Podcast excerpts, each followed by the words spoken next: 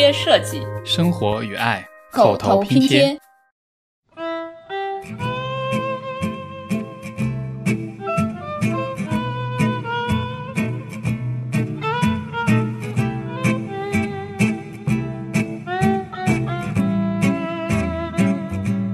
他做了这个书店，他就相当于做了一个很变相的、很体面的大堂门脸。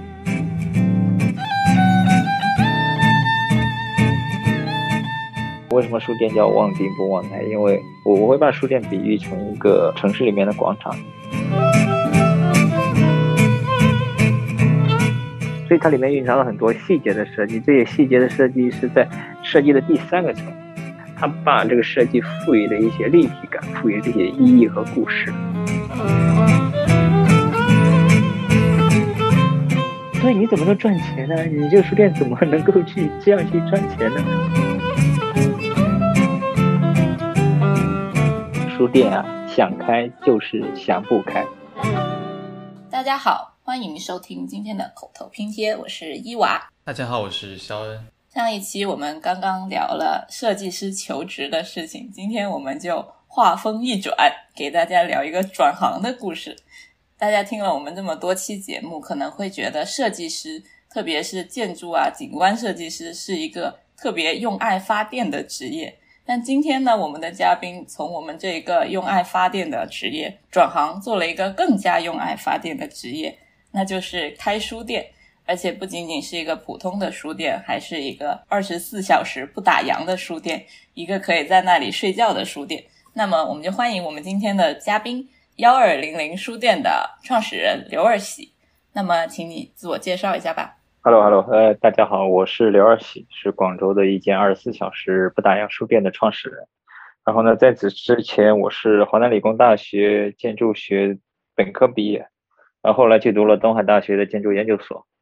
然后兜兜转转，还是放弃了，不能说放弃了，也是他一直在陪伴着我们，但是主业现在放在了经营书店上面。欢迎你，欢迎欢迎，谢谢谢谢。呃，我给大家说一下一二零零吧，很多人会对这个书店首先名字好奇了，因为在在整个国内大通常大家书店都是用中文的名字，然后能够用一个数字，然后叫名，然后作为名字，而且是 bookshop 后后后缀。然后很多以为啊，这好像不是在不是那个中文语境里面的书店，因为通常别人的书店都是收什么什么书店、什么书屋。很多人好奇这个数字，然后一二零零其实是我当初就是绕着台湾海岸线走了一圈，走了一圈，然后走了一千两百公里，当时大概走了将近五十一天。那段旅旅途回来之后，我去做了一间二十四小时书店。那当时在台湾经历了其实挺多的，然后尤其一个很重要的方面是。除了除了学校里面的这种体验了，有重要的方面就是我遇了遇到了很多的书店，我们说二十四小时店，整个的在全世界最知名的或者是首创就是诚品书店嘛，在台北二十四小书店，然后我觉得这是一个让我印象非常深刻的一个书店，然后你会想象不到，因为当时我在台北其实挺震惊的，然后你在凌晨两点的时候，你发现这个书店的门口还有黄色的出租车在排着队等客人，那当然想。哇，这是真的是一个值得去去尊敬的，去去就是去推崇的一个城市。因为在我们生活的广州，在那时候在大概十年前了，然后觉得这种场景只能在什么酒吧街呀、大排档啊，那是让我比较触动的。所以会说决定会在广州开了一间二十四小时书店。二十四小时书店，它我们听到的书店本身是人文的东西，但是二十四小时加上这个描述的话，它可能就会变成了一个相对来说就温度的。除了人文嘛，还要有人情。其实人文是书店基础的表达，可是做一间很有人情味的书店，二十四小时可能更更能够直接的去发挥这方面的一个一个价值。就当初是怎么样去决定说，就是这个二十四小时的书店会也适合在广州开？就是比如说你有没有呃有一些观察是大家会有这样的需求？哦，对对。因为我在我开二十四小时书店之后，其实它一两年在全中国有好多正式城市去开二十四小时书店，但是能够像我们这么一二零 bookshop 这么坚挺的二十四小时书店其实并不多，因为很多书店二十四小时已经坚持不太久，已经倒下了。还有很重要的一些原因，而且这些原因是是我在开书店之前就有所去去调研的吧，就是因为我在广州。哦，其实，在最繁华的地方，其实叫宇宙五道口的一样的地方，在体育西。体育西，我们都说地狱西，就是反正人 几个那个地铁站交汇的地方，实际上算是天河商圈最中心的地方。然后这边有个社区，这个社区刚毕业的时候，我在这里，其实我住在这里。后来因为这夜间有很多小酒吧呀、小清吧呀，我在这里开了。最开始是在开书店之前，我是开小清吧的小酒吧的。然后察觉到，就是两点、三点钟，其实很多客人还不愿意去走。有夜生活是有足够的丰富度的，因为广州本身就是一个天气炎热，然后比较接地气，然后是就是那个很多夜生活的地方了。然后在这个地方又是广州夜生活最丰富的地方，因为这旁边有很多很多的 shopping mall，这一 mall 到了晚上十点半周末的时候去关门的时候，其实这边都是塞车的。那时候我就觉得。意思就是，这是一个非常好的一个，我们说开一个书店，其实要叫公共性嘛，就是它要便捷性。那便捷性就是在交通区位上，它是一个很便捷的。然后再加上整个广州的气候是很好的，像台北是适合开二十四小时的。那有一些城市，比如说北京啊，甚至东北啊，它就要做二十四小时书店，它很难的，因为在北方晚上十一二点钟之后，其实很少人出来，这是我们的一个优势，对。但换句话来说，如果这个地方我们在广州，算这个夜生活习气比较好，但是我可能开到了，我开到了比较偏的地方，比如说我开到了大学城，我开到了番禺，我开到了其他或者一些老城区的地方，没有年轻人这么有活力的地方，他可能也做不了那么长久。对，当时是一就其实也没有仔细的就掂量了一下，哎，反正肯定这夜间有很多年轻人，然后就做了一间二十四小时书店。大学城应该也会蛮有顾客的吧，因为大学生嘛，也算是年轻人。我记得你当时在华工，就华南理工门口也开了一间，那间是二十四小时的吗？对，那间不是二十四小时，不过那间的寿命很短，只有好像只有一年多。因为学生其实是相对来说人群比较单一。然后当时我学是去，我的顾客最多的就是建筑学院的嘛，过来通宵的，建筑学院 过来的。因为本身我也是建筑学院的嘛，很多就是来了很多这些师弟师妹们。嗯，我觉得那个二十四小时书店它的一个功效，它并不是让你来学习的，或者让你来画图的。它在这个城市，就我现在这个在市中心的这个店，很多时候它是给一些没有去处的人一个容身之处。然后你在学校里面，其实很多人都有容身之处的，他都可以回宿舍，都有地方的。比如说有一些是赶路的，其实还有一些来找工作没地方睡的人，他会住在这个书，他会来晚上会停留在书店。还有一些加班的人，然后就是在都市加班，还有一些自由职业者很喜欢二十四小时书店。但对于学生来说，通常白天要上课，然后他有自己有自己的宿舍，他非特殊情况他不会在二十四小时店去通宵的。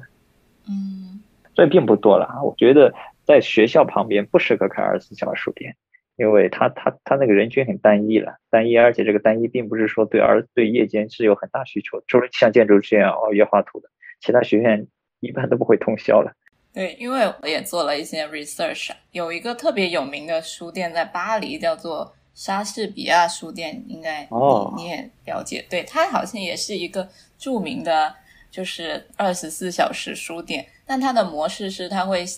收留一些，比如说比较贫困的作家，然后在店里打零工的模式，然后来换取在店里面睡觉，然后有一些在店里面自己进行自己创作要阅读的时间，这种人称之为“风滚草”。那我想知道你们店里的二十四小时的模式它是怎么样？它是大家来了就可以在这里睡觉吗？还是需要说有什么约定啊？因为你们肯定也想控制人群。不想要说，就是很很乱这样子。哦，首先莎士比亚是整个世界范围内最知名的一间书店了，然后那个它有很长的一个历史渊源，然后比如说海明威啊、乔伊斯呀，都会在这里跟莎士比亚的主人有一些交往啊、朋友啊、聚集地啊。但是那是第一代了，第一代的。第一代是一个美国的一个女女文艺青年开的一间书店，后来因为一些事情，这个书店其实中间暂停过，关闭过一段时间。呃，叫什么一个西尔维亚的一个女生，后来后来是一个也是一个美国的人去了，就是用用了她的名字，其实地址已经换了，但是她的传说、她的故事都还在这个莎士比亚书店的名下。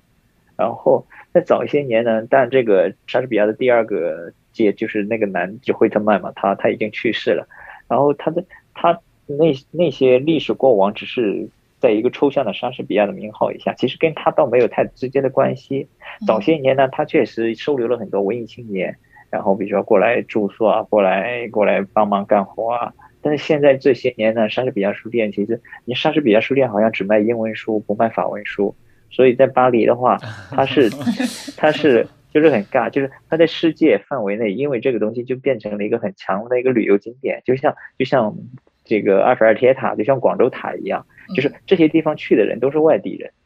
就是真正的巴黎人是不怎么去莎士比亚书店的，然后就现在就成为了一个好，好像那些设置的那些。以前那些作家的写的什么打字的东西啊，或者一些座位啊，会其实都都只是留下的一个像故居一样，就是没有落到实处。他现在好像已经也没有人住在书店了，所以它并不是一个二十四小时书店。啊，当然我这个曾经也很打动过我，我专门去巴黎去看过这间书店。然后在我我们在书店里面其实也放了这些叫做他们叫做行军床嘛，我们也放了一些，我们曾经设置了一个沙发客房间，这房间里面可以收留。一些背包客，其实我我这个源源于就是我源于一场徒步旅行嘛，一二零零在台湾，我我做背包客的时候住进别人家，住进学校，住进教会，住进各种他们当地人的家庭里，然后所以我也设置了一个这个房这个床。以前是觉得会要有一些，你要留下你的故事，说一下你爱读的书，你的枕边书，嗯，但是但是这是之前还是执行的挺好的，但这两年因为疫情，人口流动啊。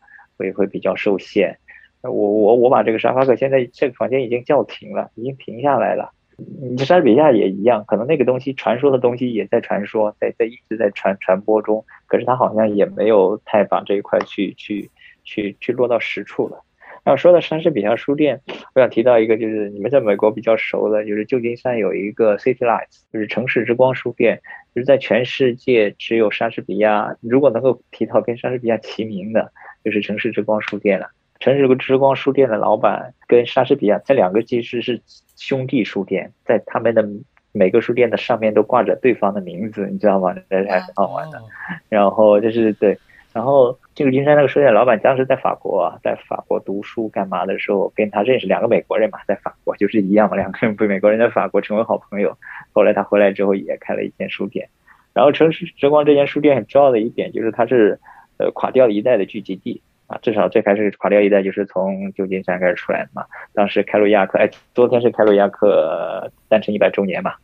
然后凯鲁亚克什么金斯堡，然后旧金山书店的老板还鲍勃迪伦，他们都在那里混呢，都在他书店混呢，所以那间书店很有名了。我们听垮掉的一代都是很遥远的过去了，可是他老板，他老板上年才去世，老板活了一百零二岁。哇，就是是一个旧金旧金山的一个图腾。凯鲁亚克好像六九年就去世了，所以在美国就是还是一个可以追溯到很多这这个嬉嬉皮士文化的一个一个一个地方。然后再有就是这间书店它落到了实处，因为它其实它并没有只是从一个旅游景点，还办了大量的活动、干嘛之类的。其实它都是成为了旧金山，包括美国很多，就是当在地它有在地文化的参与度是很高的。莎士比亚已经在在地文化的参与度不高了。其实对一个书店来说，其实我们衡量就是在地文化的参与是很重要的，不然就是一个旅游景点可能会被。如果在国内，你看旅游景点、网红景点，大家都说中书阁也好，说很多书店就变成旅游景点也好，就是甚至有点那种鄙夷的一个这种东西。当然，人家曾经是一个很参与到在地文化的，只是后来太红了，不得已成为了旅游旅游景点，因为游客太多，本地人没办法进去要排队，本地人就不会去了吧，是吧？对，还有一个事情比较有意思，就是你看，我说在外地游客来了，就把本地人啊已经摆排到外面去了。然后最开始我们店也是，我们店比如说有背包客这种，包括二十四小时书店之后，当时其实就来了很多，会觉得你这个是一个温情也好，包容也好，其实把你变成一个说好听的公益的，说不好听一点就是白嫖，就来了很多乱七八糟的人。然后最后我是很慎重的，我取消了很多一些就是就是那个那个门槛，设置了一些门槛了吧，因为会变成了这样讲的不好听，就是劣币驱逐良币。就是我开书店，其实我是真正是为了一些呃年轻的有加班的或者是有工作的阅读的。最后和有一段时间，这里变成了有点像火车站或者麦当劳那里场景一样。就让我觉得，哦，这不是我的初心嘛？如果变成这样，对啊，怎么开成这样的一个书店，变成夜间麦当劳？当然，因为这个事情，要你还要得罪人嘛？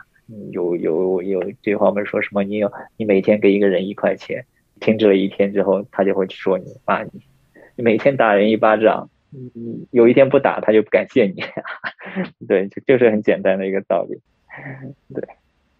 好，扯远了，再回来。我想到这个城市之光。它好像还有一个特别地方，是在当时它是第一个主要卖瓶装书的书店。当时的其他书店大部分卖的书都是那种精装版硬壳的，哦，是是，好像有这回事。对，它第一个是卖那种就是瓶装书，所以让更多的人对能够负担得起这样一个文化消费，所以也是一个挺呃包容的一个选择吧。他干过一件事情，他帮金斯堡出了一个市集，那本书籍是。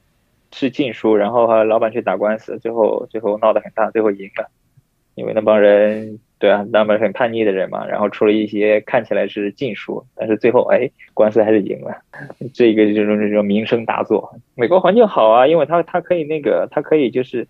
作为一个书独立书店，其实我们常就说独立书店，独立书店是要有一个态度的，要有主张的，因为嗯，在台湾也是了，就是他会他会表达自己很坚定的态度，会跟政府叫板儿。但你在中国不可能的嘛，对，就收生，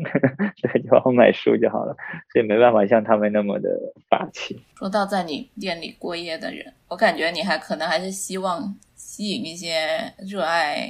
精神世界、比较喜欢读书啊，怎么说呢？也也不是说读书，我会觉得开书店只有我们说除了人文还有人情，我觉得是尽举手之劳帮助有所需的人，比如譬如说之前。有一些人，比如说他在番禺，大学城，他晚上回不了家，或者他看一场演唱会或看一场恒大的足球回不了家，或者有一些人，像像江门的佛山的，他可能要去机场，第二天的早班机六点钟，所以他来到书店呢，他拖着行李箱，前天晚上就来，带到了早上，从体育区坐地铁直接去机场，他可以不用住宿。包括有人找不到，就是钥匙丢了，也可以在这里。就是你这一个人，你就是哎，给这些人，他他对并没有阅读的诉求，可能你给他提供一个便利之处，让这这个人在夜间无处可去的时候，在城市有点容身之地。这个色彩，这个方向，是我愿意去做的。但是你最后来的都是有点流浪色彩，每天住在这里，那那就是另外一种感觉。对，就不是想要他驻扎在这里，只是想他暂住。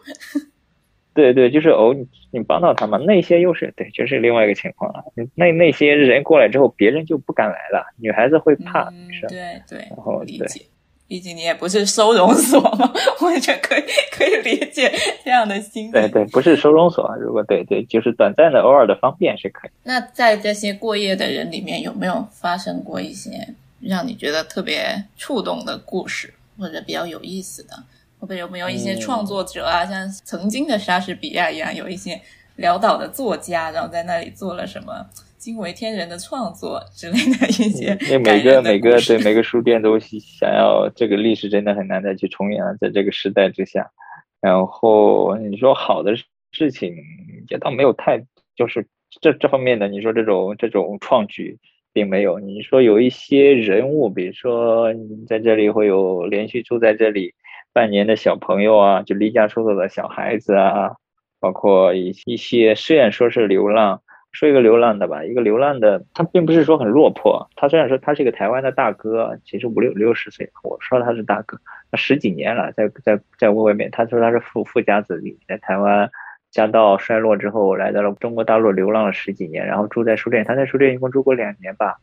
然后他讲了一口流利的英语。你虽然说流浪汉有几个会说一口流利的英语然后他早些年的话是在广交会帮人家做翻译赚点钱，然后继续流浪。然后后来年纪大一点之后，他就去去到小洲村那里广美那边去当人家当人体模特，因为老嘛那种别人喜美院喜欢的这种人体模特，也可以赚一些收入。然后就是过得很潇洒。然后虽然是流浪，然后你从他身里面看，他还会洒香水、古龙水。因为虽然是每天没地方住，住在书店，住在天桥，可是呢，他觉得这只是他的一种方式，对，还是一个挺有人文涵养的一个流浪汉。然后你跟他里面你会学到，就是其实他把这个东西当做了一种职业。然后就是我我跟他关系还比较好，但是这是这是在流浪汉里面又能就是比较优秀的流浪的，就是我都有又愿意欢迎他的，对。然后你后面有一些特别的印象呢，很多就是哎，真的是你就是都不敢在不愿意在公开场合去说的事情，就是各种治安事件呀，什么偷盗啊，因为夜间你夜间很容易在在防备很低的时候，而且很多人就是莫名其妙的，大家有一种这种感觉，就叫做在书店里面的人可能没有太坏，所以他就会把东西放得更不谨慎。知道吗？就你要说在火车站，我就把我的包捂紧一点。可是在书店的时候呢，他就哎上个厕所或出门一趟就把手机、iPad 都放在那里，然后是对就太容易就丢丢这个东西了。然后当然夜间还有一些性骚扰的一些事件，然后就种种这些事，就就搞得还挺挺什么挺耗力的。就是店员会因为这个事情，很多事情就就耗在这上面去了。然后夜间也是大家最开始招店员啊，愿意来上夜班。可是没上多久，就一是身体吃不消，二是因为太多难缠的人就把这个东西磨掉了，就一腔热情，觉得这是一个温暖的事情，然后确实被那些人给耗掉了他们的耐心、给热情、给那些善意。哎，是，就吐槽了，对对，公开媒体不没办法去吐槽这个事情。没有，这这很正常，因为在国内都算安全的。如果你在美国开一家二十四小时书店，不敢想象那晚上得有多危险。对，也是我。啊，那你现在经营了这么久，就是你现在会对这种模式还还是保有这种热情吗？还是会有一些质疑？嗯，其实我觉得，那我们现在广州其实有六间店，只有这间第一间店是二十四小时书店，然后后面的店它是往另外一个方向去发展的，并不是我一直在做二十四小时店，一个店就够了，你通过只一个店表达出你的一些态度和主张就够了。你还勉强能够负担起这些夜间的消耗。如果你搞每个店，这个模式肯定不行的。你每个店都是这样，你会把把你自己玩死的。对，我看你也是相当于升级了一下吧，做了一个新的，在那个荔湾湖那边，那个是叫做 Bookshop and Bed 加 Bed，那个是什么样的模式？嗯嗯，我一直在在在探索书店的一种模式吧，因为。虽然现在开了六间店，也一直在开店，但是我觉得没有摸索到一个成功的，或者讲的好听叫做商业模式。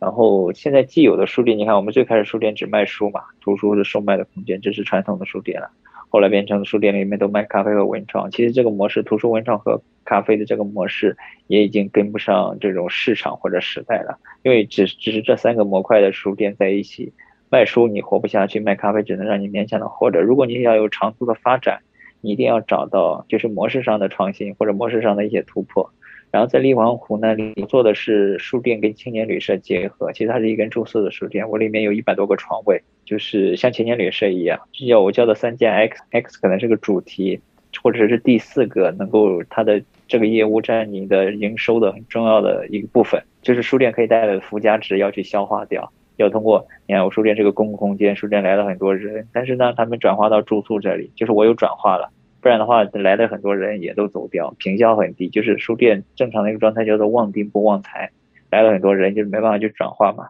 顶多坐下喝杯咖啡，可是喝杯咖啡很多时候就是坐一整天，三十多块钱坐一整天，你的翻台率，你的平效是很低的。那这是一个尝试，其实相对来说，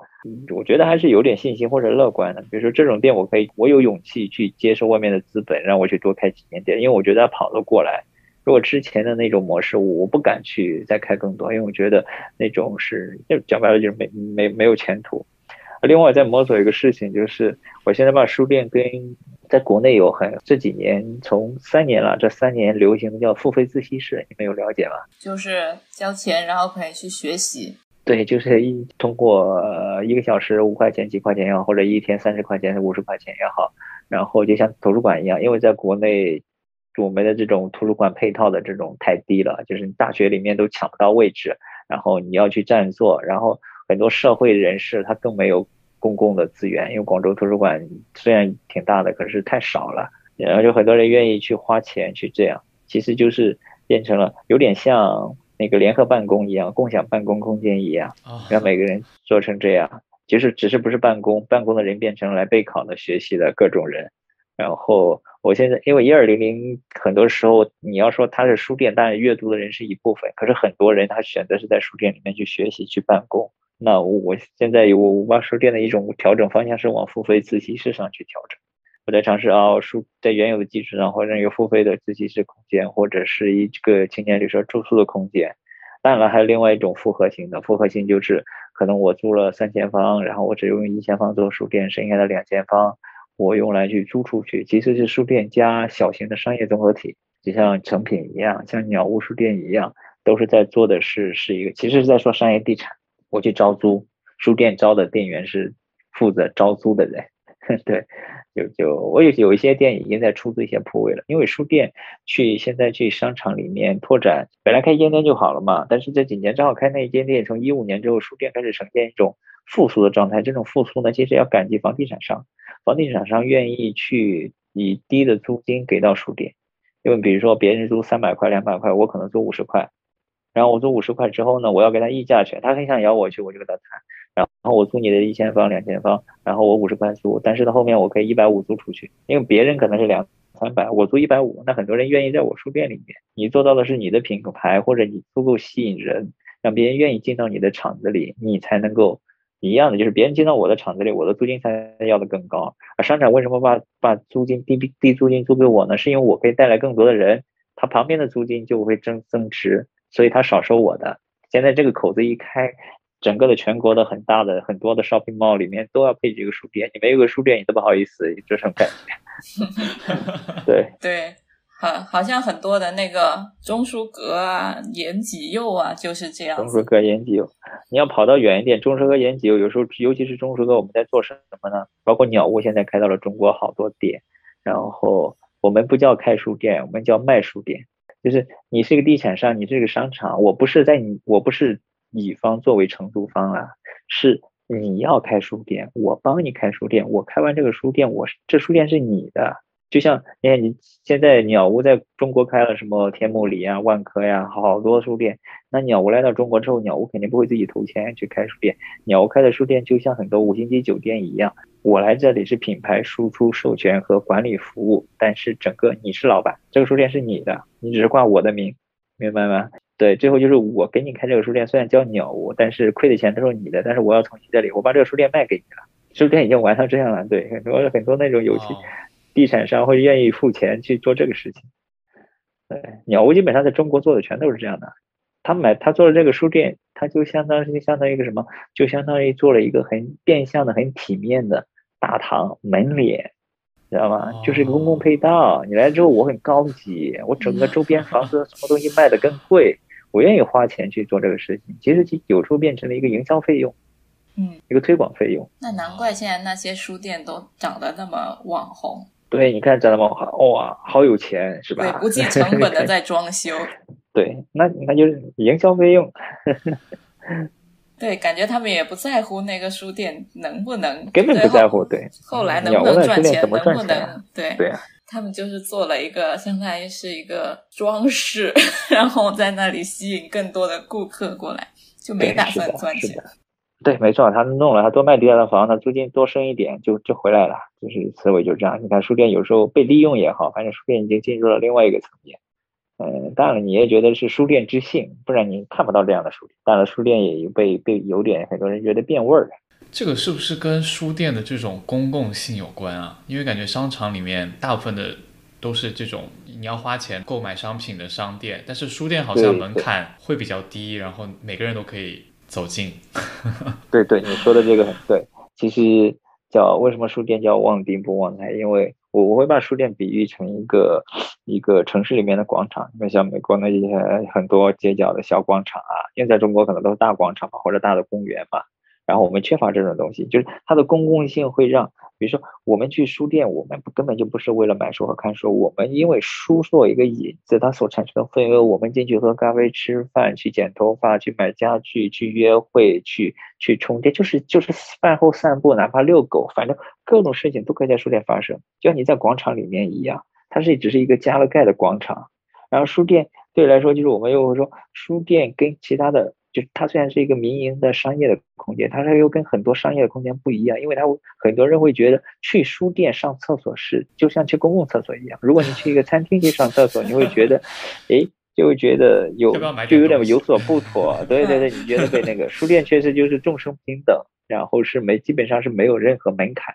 所以它这个包容性非常强。而包容性越长的空间，我们说公共性，公共性刚扯到什么时间上的可达性，时间上可达性跟空间上可达性，空间就交通位置嘛，时间的话就是我们二十四小时，我们的公共性会更强嘛。然后还有就是就是还有一个包容度，你越包容，你就你你就越越有人愿意去。还有一种就是叫做可以提供的功能。就是书店，如果只是读书和卖书，只是看书的人去，可能大家都去的很少。但是书店，当书店变得成这样的时候，太多功能可以提供了，你就都可以去了，就怀着各种各样的目的都可以来到书店。所以书店就可以装下很多流量，越漂亮或者越打卡，我干嘛呀？对啊，你说我们我们有个经典的例子叫阿那亚，是吧？阿那亚，你们了解房地产是吧？应该知道秦皇岛的阿那亚。阿那亚火火起来的时候，就是靠什么？以前那是一个很烂的、很废的一个很少人去的，就是很便宜的地楼楼盘，然后做了一个孤独的图书馆，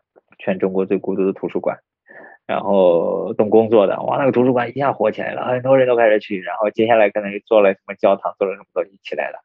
然后很很多很多很多那些那些，就比如说太古汇啊，你看太古汇，无论看太古汇、太古里。都要配一个书店。以前是方所，方所在广州，富丽也不能说富丽堂皇，至少显得很高级。方所据说方所这一间书店带来的流量是整个太湖汇的十分之一。看书店所带来的，就是因为你有这个公共空间、文化空间之后，而且方所对外的说嘛，我是做城市的文化客厅，有城市文化客厅，很多人过来啊，很多人过来，那对啊，就是整个商场就变多了。开发商是如果最开始是。最开始能够就是有这个思路的，能够想得开的，其实是赚到的。我觉得最开始太古汇让方所开进去之后，给太古汇带来很多正向的东西，虽然少收点租金。嗯，一样，现在最开始开的几个像鸟屋书店，在中国开的几个，也带来很大的一个一个传播效应。但是当这个东西呢，你越来越多了，都在玩这一招的时候呢，这个东西已经就温度就降了。你看到很多鸟屋或者很多。地方都有很漂亮的书店，那这其实已经见怪不怪了，已经不新鲜了。其实这个对这个这个这个品牌推广费用就相对来说要打个折扣。哦，我说这个是真的，因为以前我最喜欢去方所了，就是因为它离华南理工很近嘛，而且它有特别多的建筑书的 collection。因为其实华工没有太多的建筑书，哎，我们的教学楼里有一个那图书室，但是很热，没有空调，而且书很破，所以我就很爱去方所看那些有关于建筑的书，而且然后看完嘛，我饿了，我就得出去逛逛，我就得喝点咖啡啊，吃点饭啊什么的。嗯，怎么说呢？流量带来了一些流量吧。而且，那我觉得书店这个地方也很神奇，就是有时候你只是想去看看，那你出来的时候肯定基本会带一两本书。我觉得，如果就是能吸引人进去，其实就是还是能带来一定的消费吧。嗯，但像你这么自觉的也不多了，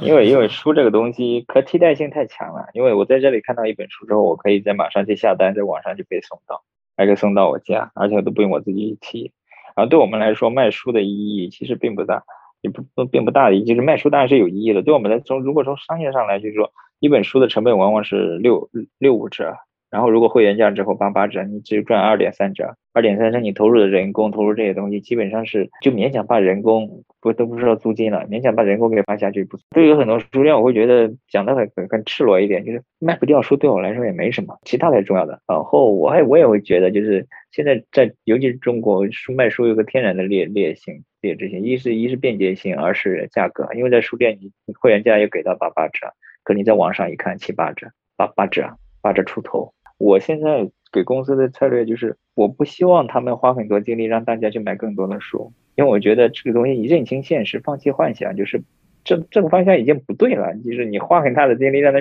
就是你认清这个事，其实知道这个消息，这个事实不是一个好事情，但是好事情是我们认清了这个现实，所以我们就要把我们的精力去花在其他地方，不要在这里去死耗着。如果你一个书店想要去赚钱的话，想要，当然我觉得想要赚多一点钱。赚点钱勉强还是可以，就是你你店面很难让你去赚到更多的钱，你一定靠的是可能是 B 端，B 端去赚钱。你把卖书店给别人，对我们来说，你可能最后你成为一个，呃，你成为一个通过书店，因为书店很很很容易建立自己的一个品牌或者 IP 的这个感觉，然后你通过你的强有力的品牌或者你的策划力或者你的文化力，你把你这些东西输出出去，在书店这个空间实体空间以外就获得收入。这才是这才是能够赚钱之道的方向。然后只是靠那些零售，那些零售只能是让你活勉强活得还行吧，或者好点是活得还行，或者是勉强就活下去。呃，我我是在运营上跟公司是这样去去去去想的，去或者告诉他们应该要去这样的。对于幺二零零现在这种文化的附加有有哪些？现在是有做到可以帮助这个书店来赚钱？你有在做一些 IP 之类的东西？嗯嗯，对，嗯，比如说我们会会把小的一些事情，最基本的读书会的输出，比如说你去企业去跟企业去办读书会，说中国银行也好，什么金融协会也好，或者去跟一个地产商帮他去安排几场名师名师或者大咖作家的讲座也好。他们需要这些东西吗？这是一个很基础的费用，或者我们可以去在商场里面利用资源帮他们去策展，请一些名人过来，这这个方向跟他差不多。然后另外就是我现在，我不是很多人想要开书店，或者一个人也好，或者是一个地产商公司也好，就是我现在接了一个单，就是这这几年了，我我我去给帮别人去开书店，我给地产商去开书店，然后他让我去开，我不开，我说我可以帮你开，就这意思，你让我去。我不去，我招商人的名义不会去的。但是你想要做，你愿意花钱，我可以从设计到最后的从零到一做出来，我会收他的服务费。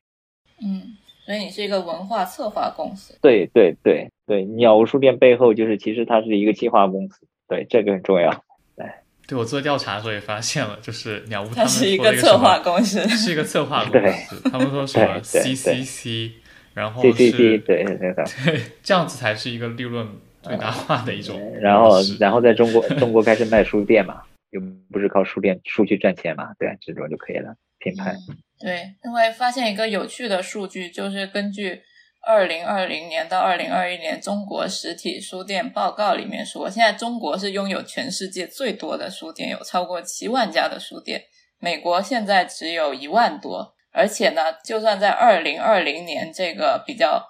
呃疫情比较严峻。对书店打击很大的时候，中国也开了四千家书店。但是呢，在人均阅读量上，中国成年人人均的阅读量每年为四点六七本，但是美国有十二本，韩国有十一本，就是一个挺有趣的对比。就是中国有最多的书店，但是它的书店数量是别人的七倍，但是阅读的数量只有别人的。三分之一差不多，人口基数大嘛，人口基数大，那一除一下就没了嘛，就掉下去了。然后你要，但是你要怎么说？这几年你看，美国书店也好，起起落落，可能这几年虽然疫情也在关，没有太大的改变。那中国这几年真的是书店快速的扩张。因为从从一四年就我开书店开始，一五年那时候一五年才开始，差不多有商场开始给书店去送橄榄枝，然后让大家去干。然后这几年书店全部是开到了商场里，然后现在政府也开始去去去推这些事情，就是你明显感到，但是我接下来可能去就会会会有有所下降。你看我们在一四年、一二年的时候，我们说举个例子吧。第二年的时候，延吉又可能只有三五间店，然后中书阁就一两间店，西衣服就五十间店，然后经历了五年，差不多五年六七年吧，然后延吉又不是那个延吉又没关店的时候五六十间，然后西衣服有三百多间了，就是三百多间啊，五年从五十间干到了三百多间，然后。就就就这个量还是还是很那个的，然后但是我们说了这个这个书店，开始前几年我就说书店就是会玩的，你说我们不说传统书店了，你说那种老书店呀，那种具有历史历史的这种沉淀的，那肯定是欧美有很多，因为中国的书店是在嗯九十年代之后才开始有民营书店这种，当然体制的原因，以前都是新华书店嘛。然后其实我们的书店这个民营书店的发展历史才二三十年嘛。那些都两三百两三欧这英国都两百年的书店都有了，但是呢，哪怕就这三十年，中国的书店已经被玩到，就是说在在在运作方式上，就是就是都玩出花了。就是呃，我们之前几年前觉得日本的书店形态很丰富，就是很有趣很好玩。比如说书店里面可以看电影，跟跟电影院结合呀，书店里面可以做住宿的呀，然后。但是但是美国书店还是很很，我觉得很陈旧，就是那种在模式上了，就是不变嘛，就不变。但是你你虽然说从一个角度来说，就是变是一件好事情嘛，因为百花齐放更多元嘛。但它背后产生的是什么呢？背后它背后的原因是因为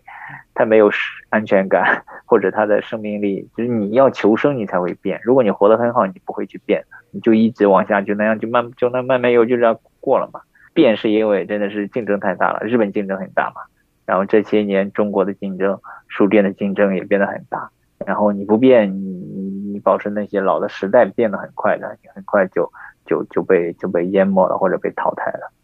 然后现在什么太多太多花样的书店了，然后把书店你说二除了二十四小时，你看这这除了二十四小时店，你在你在你在美国不可思议的，对啊，你看在中国有好多二十四小时书店，在书店里面搞住宿，日本最开先开始的，然后中国也有一些我们暂时的，然后你像像台北，其实成品书店还是在世界，我觉得是世界级的成品书店，把自己做成一个 shopping mall 啊。然后，那现在整个鸟屋也是一个猫的感觉，商业综合体的感觉。你在你在美国，你你跟你也找不到这样的书店，一个一个像一个猫一样的，在在泰国有，在日本有，在在在中国有很多。然后你要说现在你知道一一条新新的路子，做书店的终极是干嘛？你这哎那个方所前几天在在广州买了一块地，做了一个帽，一个写字楼。然后书店的终极就是去买地。就是走了成品那一套，就是你你你通过你的这个 IP 也好，通过你的文化地标也好，通过你这种超级品牌或者你的政府资源关系也好，你拿到一块地，拿到一块地，你建个猫，建个公寓，建个写字楼，写字楼公寓可以去卖这个猫，你做一间做一个大书店，然后剩下的就是出租出去，然后这才是就是顶配的顶配的玩家，对对，就文化综合体，但它就是一间书店，就书店变成一个集团，变成了一个。地产开发商，然后成品已经是这样的了。成品在台北做过，然后成品在苏州是做了那间地，就是在中国大陆开的第一间店是在苏州，是因为苏州市政府给他一块很便宜的地让你来。确实，他去完之后，哇，一下把那边搞得很带旺了一大片，带旺了一个区。然后接下来就是方所买了一块地在广州，已经方案都出来了。然后其实延吉又也买了两块地，但是因为延吉又最近爆雷了，然后资金有点周转不上，估计这两块地不知道能不能建，对吧？就是就弯到到到往那个方向去了。好神奇，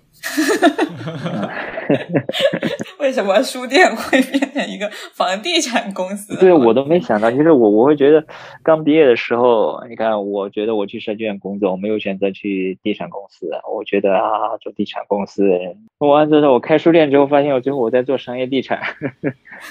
对。像越来越多的商场，它都会邀请一些书店的品牌进驻，然后做一些网红的地标来吸引流量。但这种应该是嗯不可持续吧，因为就是它失去了就是它的独特性。有越来越多的都有这样的同样的配置，而且打卡这个事情也肯定是一一阵子，就是刚开业的时候大家会过来打卡，但是之后怎么就是这种书店除了。变成就是大型的书店，变成这种房地产公司，就是没有那么大型的，它怎么存活下去呢？我觉得就是好书店，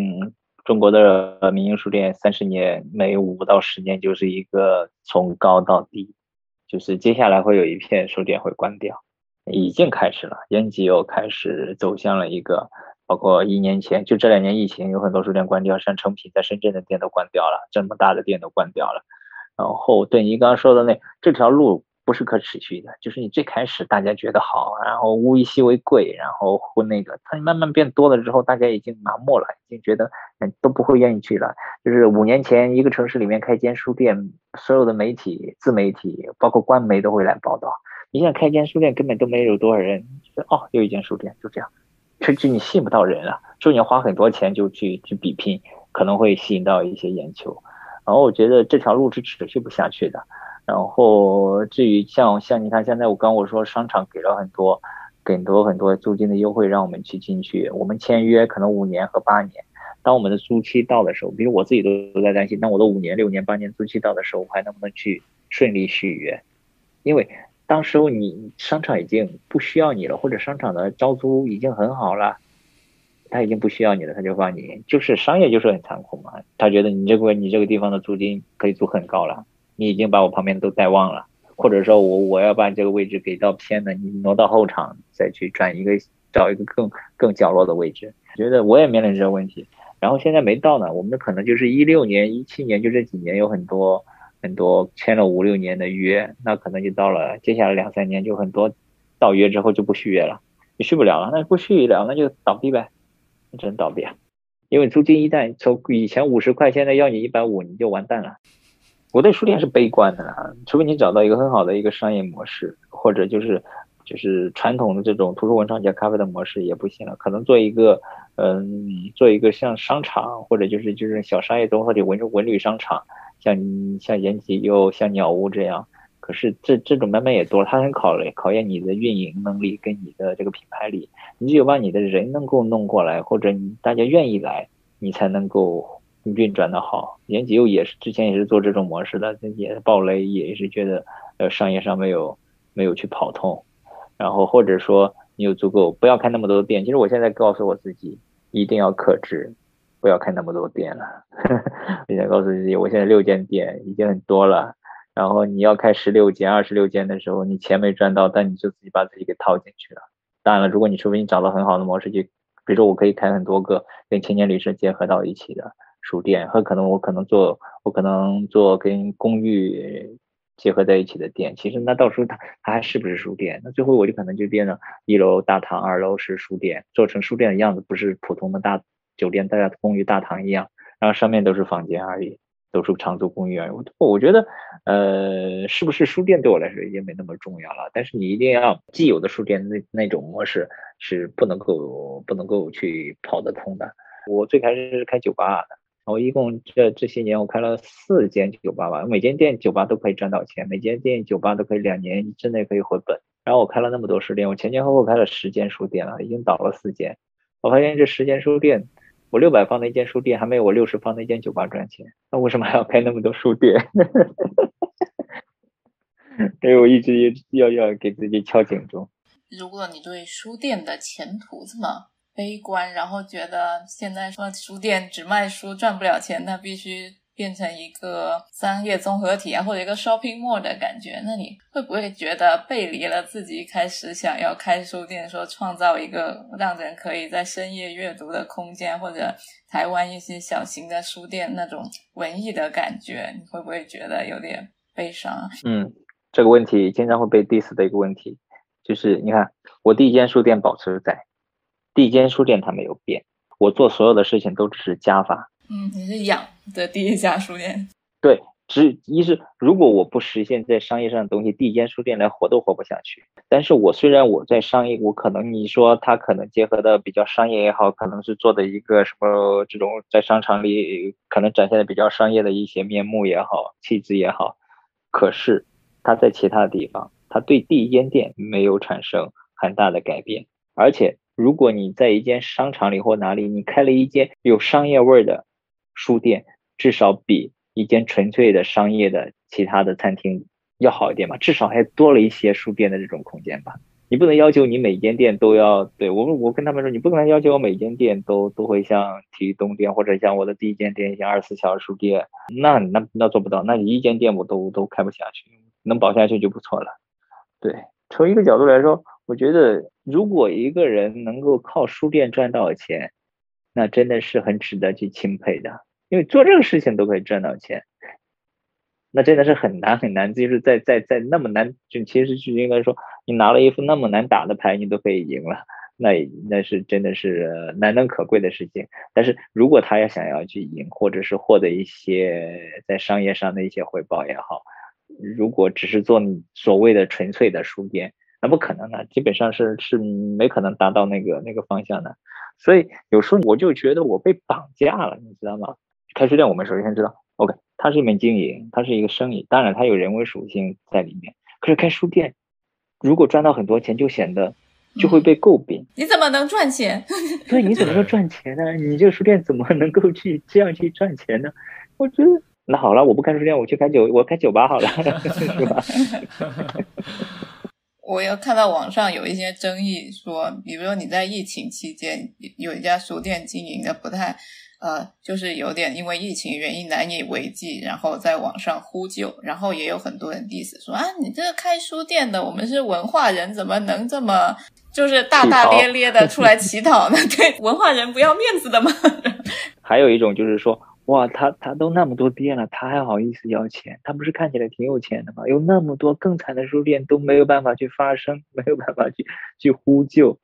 就是，当然我你说气节这个事情没办法，我觉得这种拟人化的比喻，就是当他在生死存亡的时候，我觉得，嗯嗯，活下去是非常重要的事情吧。你比如说，你对啊，你我们在生死存亡的时候，我们能不宁愿宁愿喝污水，还把自己去活下去，是吧？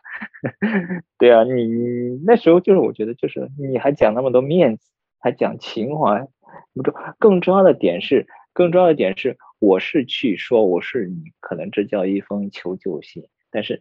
你需要别人为你去买单了，不然你如果你只是哭惨，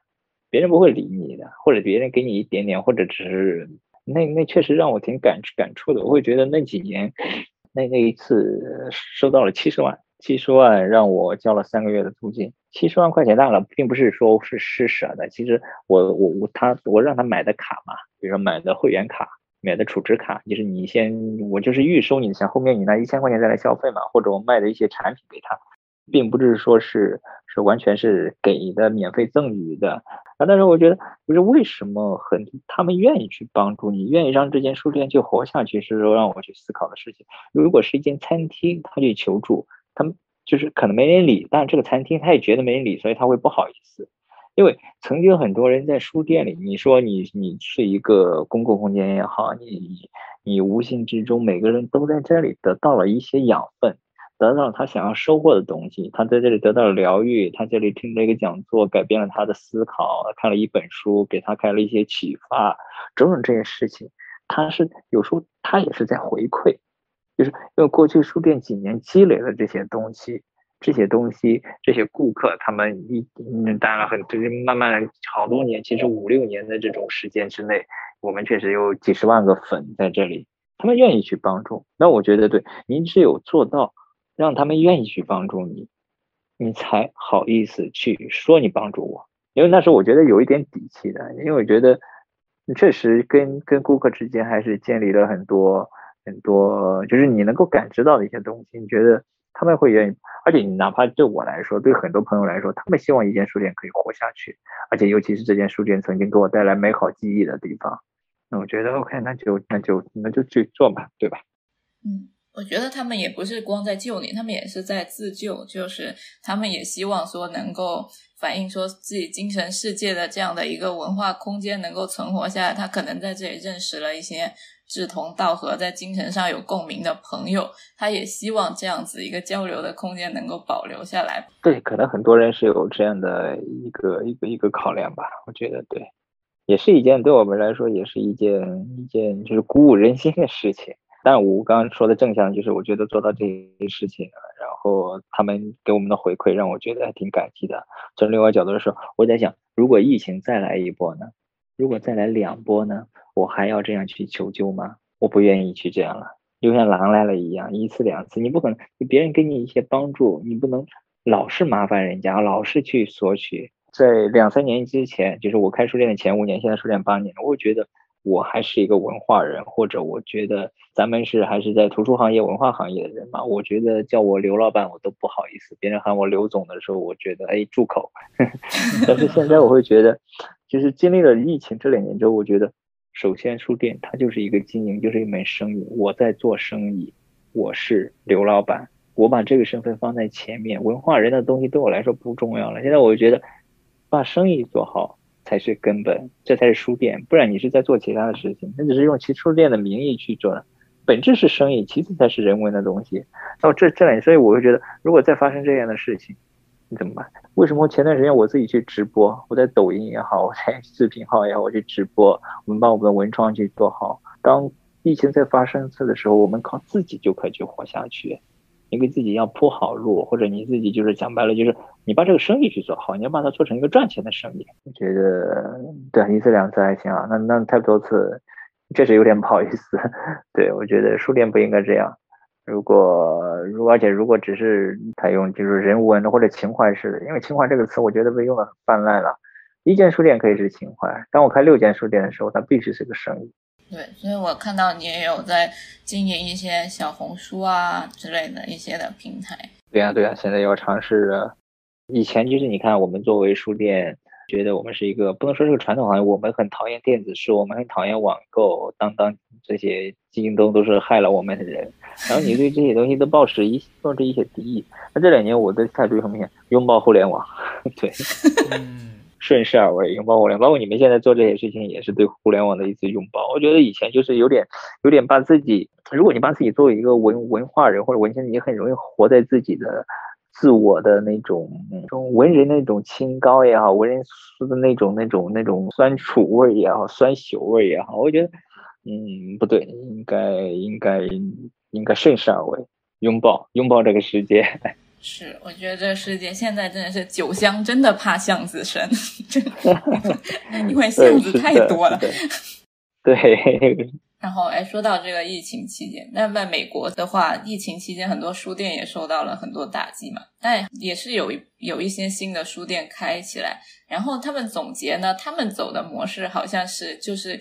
面向一些更小众文化的一些书店，或者做一些社区书店这两种形式。小众文化指的是，比如说一些 LGBTQ 群体专门的书店啊，然后或者说，因为在疫情期间也有一个黑人的人权运动嘛，然后也有一些面对非裔专门开的书店，或者女权书店这种等等这种面向更小众群体的书店，说让一些嗯小众文化人能够。有一个在精神上能够获得共鸣的交流的场所，然后地区的话，社区的话就是依托社区开一些书店，然后然后这个书店可能是主要服务于社区的成员，然后有一些儿童的课程啊，一些社区的课程啊等等这一些服务于社区的内容。那你怎么看待这两种形？这种两种形式会不会是除了就是特别商业化的？你说之前那种形式会不会也是一个可以探索的渠道方式呢？好。你刚说到，呃，现在疫情期间，那这几个大书店也在也在向各社会各界求救了。比如说那个 Strand 那个书店，牛大女士史传德 Strand 那个，然后还有莎士比亚，包括就城市之光，都都反正前几年都在干嘛，都在对公众呼吁来买我们的产品。然后我们现在怎么的一个经济状况？然后我知道 Strand 那个书店，其实我们进去了哇。门口就是大量的卖帆布袋的，然后很多时候是它也变成了半个旅游景点，然后就是你去到那里要买各种各种纪念品嘛。其实书有，不知道我去那里买了，确实书买了一部分，可是我买了很多那种周边一些东西。然后你刚刚提到那些光可能不是基于 Strand 这个书店，可能很多小的那些设计书店或者面对一些特殊群体的书店。这里讲到了，就是就是提到一个三加 X X 不只是一个可能是住宿，其实它是一个主题。就是我，他这个主题，比如说你做的就是儿童主题的，你做的可能就是同性主题的，或者性别主题的，你做的可能就是黑人主题，或者是或者就是侦探主题的。就是当你把这个主题做的很精准的时候呢，或者摄影主题，他就凝聚到这波人，他垂直度很高，就像我们现在玩小红书、玩抖音一样，就是垂直度。你要要要搞垂直，你一个综合性书店可能什么人都来，或者什么人都不来，但是说你你做的是这些人的生意，可能。到时候书只是一部分，他们可能会买书，可能对于在西方来说，美国来说，他们的阅读诉求需求量会大一点。但是可能以此为延伸的一些东西，周边也好，活动也好，种种东西，反正只要把人聚起来，你各种消费形式都可以去实现。但是通过主题是把人给凝聚起来，是把流量弄起来，然后最后你卖什么，你卖什么他们都买什么，只要像他们喜欢的，是吧？对，这是个方向。我觉得做人群、做主题书店是未来的一个方向。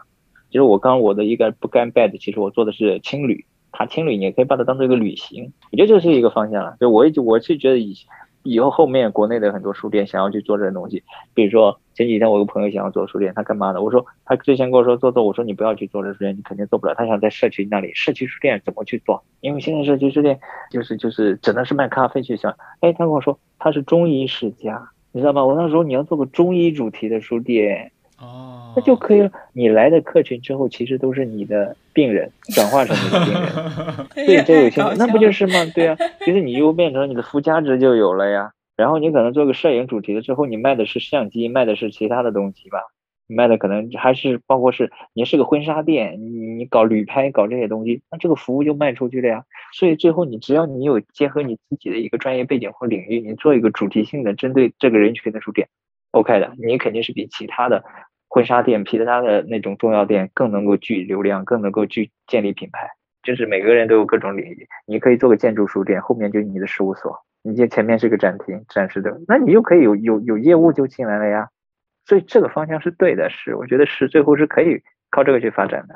就感觉它不能完全说是书店，更像是一种生活方式的那种贩卖，一整套的那种文化属性的售卖。书只是把人记起来、聚集起来，渲染出它的主题，渲染出它要干什么呢？最后呢，真究竟要干什么？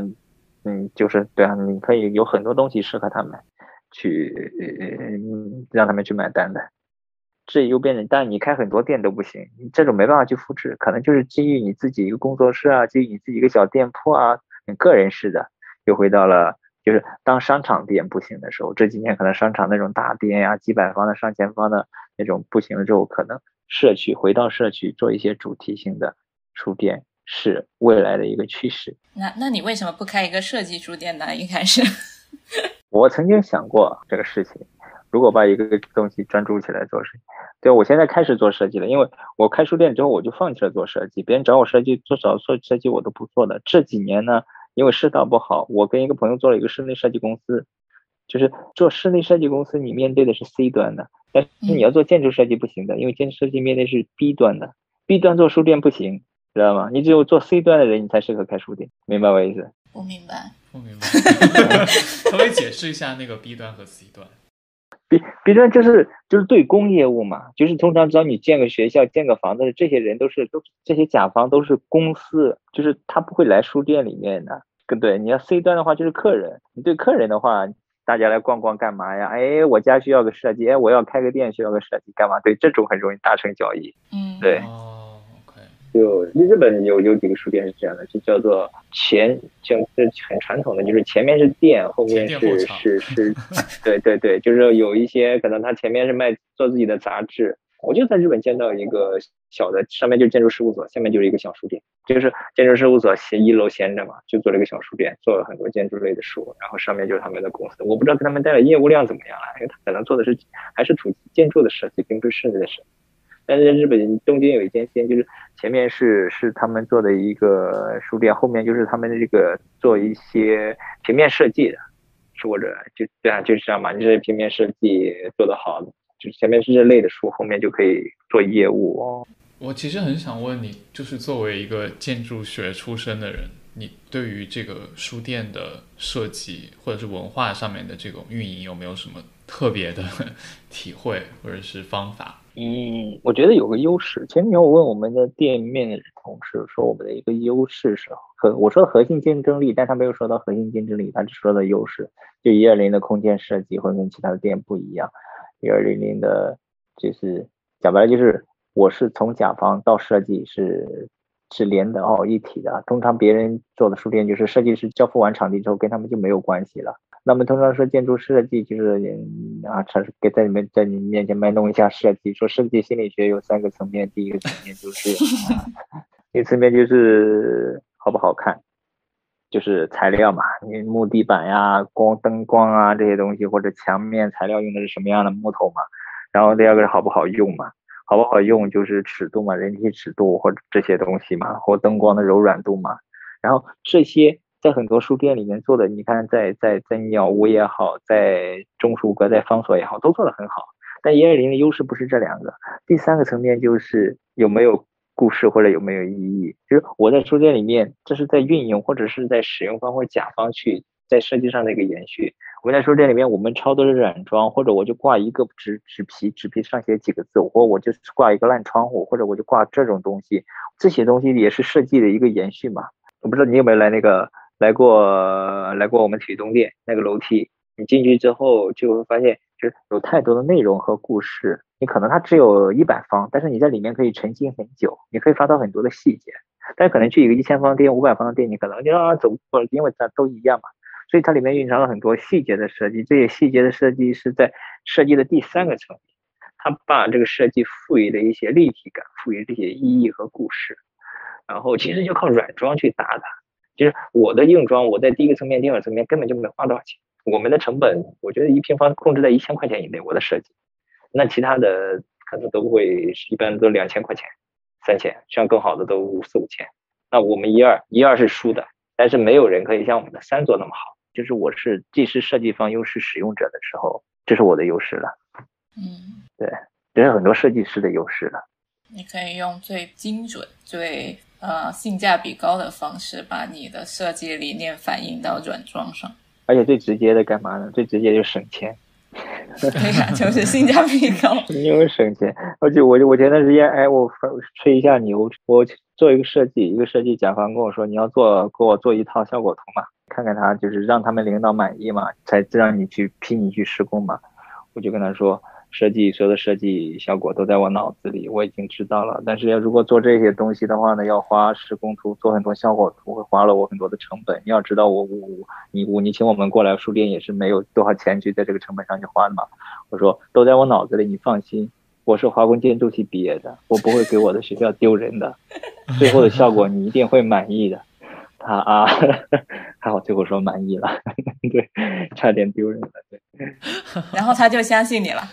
他就相信我了，对我用华工过来做背书了。因为我每天看那些设计网站，然后隔几天就会有一个特别炫、特别酷，什么各种奇奇怪怪的材料装层的一个书店就会出现在那个首页，然后很像景观里面那种售楼处的感觉，就是他会把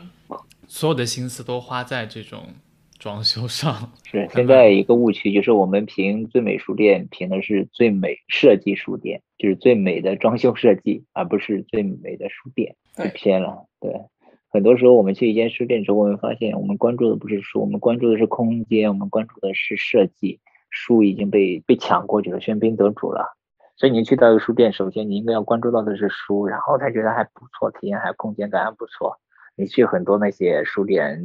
尤其是中书阁或者是那个延吉有，就发现哇，进来之后就是看空间的。是，如果你搜索“中国最美书店”和“世界最美书店”，你看到的两个系列书店会很不一样。嗯，对，对中国最美书店就是哇，各种 fancy 富丽堂皇，跟教堂似的。然后这个世界最美书店都是跟那种莎士比亚书店那种看起来平平无奇，但它背后可能有很多老旧的海明威啊什么的，对。所以感感觉很不一样，但中国人有钱嘛，没办法，钱多没地方花。也不是，嗯，至少有人愿意给花钱了，不然真的书店都没有。要还是虽然说书店没有我们想象那么好，或者现在也得到了一些负面的东西，至少一个不那么精彩的书店或者有点争议的书店比没有书店要好，是吧？所以我现在都跟他们说的，哪怕这个书店。没有口碑很好，可是他在总比不在要强。对，对。那我们最后再问一个问题吧。好啊。最后一个问题就是，那如果现在有人想要开一个书店，你会给他什么建议？建议，我的谐音梗是：书店啊，想开就是想不开。不建议开。不建议开。如果你就去，你觉得。嗯，如果想要从商业上去获取一些东西，我觉得非常的慎重。如果你觉得你衣食无忧，或者你只是为了实现你的梦想，你为你的什么什么买单，那只是买单了，那没问题。你花点钱为自己买一个什么东西嘛，对我觉得这是这是可以去实现的。但是总体来说，出要不然就是你真的是一个很有创造力，很有，不然我觉得。嗯，只是普普通通的一个，真的真的很，我我是很悲观的对这个行业。那你为什么自己这么想不开？你不为什么不开酒吧就算了？所以我现在就开始尝试，有时候你就被被推着。我现在尝试就是，我现在刚刚说我我我希望我不要开那么多店，而且如果我要开店，我一定是有新的尝试。讲白了来说，我已经是中国开书店最牛逼的那帮人了，那波人了。而我的书店只能是勉强的活下去，或者说只能赚到那一点点钱，知道吗？你要做到最好，你才能够这样。你知道我后面有多少人血海，有多少人死掉，是吧？我觉得我们八年来一二零在整个书店行业里面算是比较先锋、比较走在前面的，一下就是一个新秀一样跑出来了。然后但是太多太多都挂掉了。对啊，就就就慎重慎重，或者再矫情一点，我会跟他跟他们去说，你想要开间书店，你问你自己，如果你不开不做这样的一件事情，你此生会不会后悔或者有很大的遗憾？如果你觉得会，那就去做；如果你觉得没有什么遗憾或者不会后悔，那就不要做。这是 follow your heart。现在还是有一个，还是得用爱发电的。那我们今天也聊的差不多了，更坚定了不能开书店的想法。那都不知道，你你你也没有想过要开书店，只是觉得确实是你看应该打开了对书店了解的更更丰富的，或者是哎原来。对。但我有想过要开咖啡店，感觉也是一个坑。可以，那个可以。就是花店、书店，然后咖啡店。文 文青的几个典型梦想嘛，都是坑。都想想就好了。但你很不容易啊，你就是想想完，居然还能做成功了，非常难得。呃，或者说走了一点运气，或者说，即便这样也没有很好啊。我觉得还是，当然你看你的需求是什么了。如果你不是不是物质上，你是精神上的富足，那你可以做这些。很多时候，像什么台湾这几年前在那里就是小确幸的生活嘛。台湾的人最大的年轻人最大的理想就是开咖啡馆嘛。大家都说这是一个没出息、没没出息的一代，就是整个台湾年轻人都觉得啊，我开个咖啡馆、开个开个小店就就可以了，安度余生。然后大陆的年轻人都在想着，哇，我要什么，就是那种创业，什么壮志未酬的那种感觉，对啊。所以当时代发展到一定的程度，大家在物质上或其他方面都达到了，其实确实啊，现在我我们也会发现很多年轻人一代在一线城市这些年轻人成长起来的时候。他们也就小确幸挺好的，对。还是跟社会氛围有关系。那以前都是经济突飞猛进嘛，大家都觉得有机会，但是可能接下来渐渐放缓了，可能大家的想法也会变。现在整个新一代的年轻人的一个趋势又回到了有点复古了，就变成了考公务员，进体制内。就是我们那时候会觉得啊，不愿意走这条路，要进进入市场。然后现在又回来了，觉得真的是现在整个导向内循环比较好，进体制内比较好的工作。开店这个肯定不是这个在这代年轻人的想法了。当然你也不否认，现在整个广州还是有很多小小的店，很多小店在开。但是不好的是经济状况不好，虽然有经常有很多有意思的小店开，可是关也关了很多，关就是太多了。大家只是变成只是为自己的愿望或自己的一些萌芽的梦想去去买单了，成了这样。好呗，那我们这样，好，就这样，好，谢谢你，谢谢你。OK，好的，不客气，谢谢，谢谢，拜拜，拜拜。我觉得还是要感谢这种愿意用爱发电，然后追求自己梦想的人，给我们的精神世界 提供了一些小小的公共空间，让我们在就是商场连着商场的这种大城市里面，可以找到一些共同爱好，然后有一些文化兴趣的小角落。对，可以找到彼此。感谢您收听口头拼贴。如果你喜欢我们的节目，欢迎在各个泛用型客户端订阅我们，给我们留言和五星好评。也欢迎你关注我们的微博、微信公众号，加入我们的听友群和在微信公众号中给我们打赏。我们下期再见。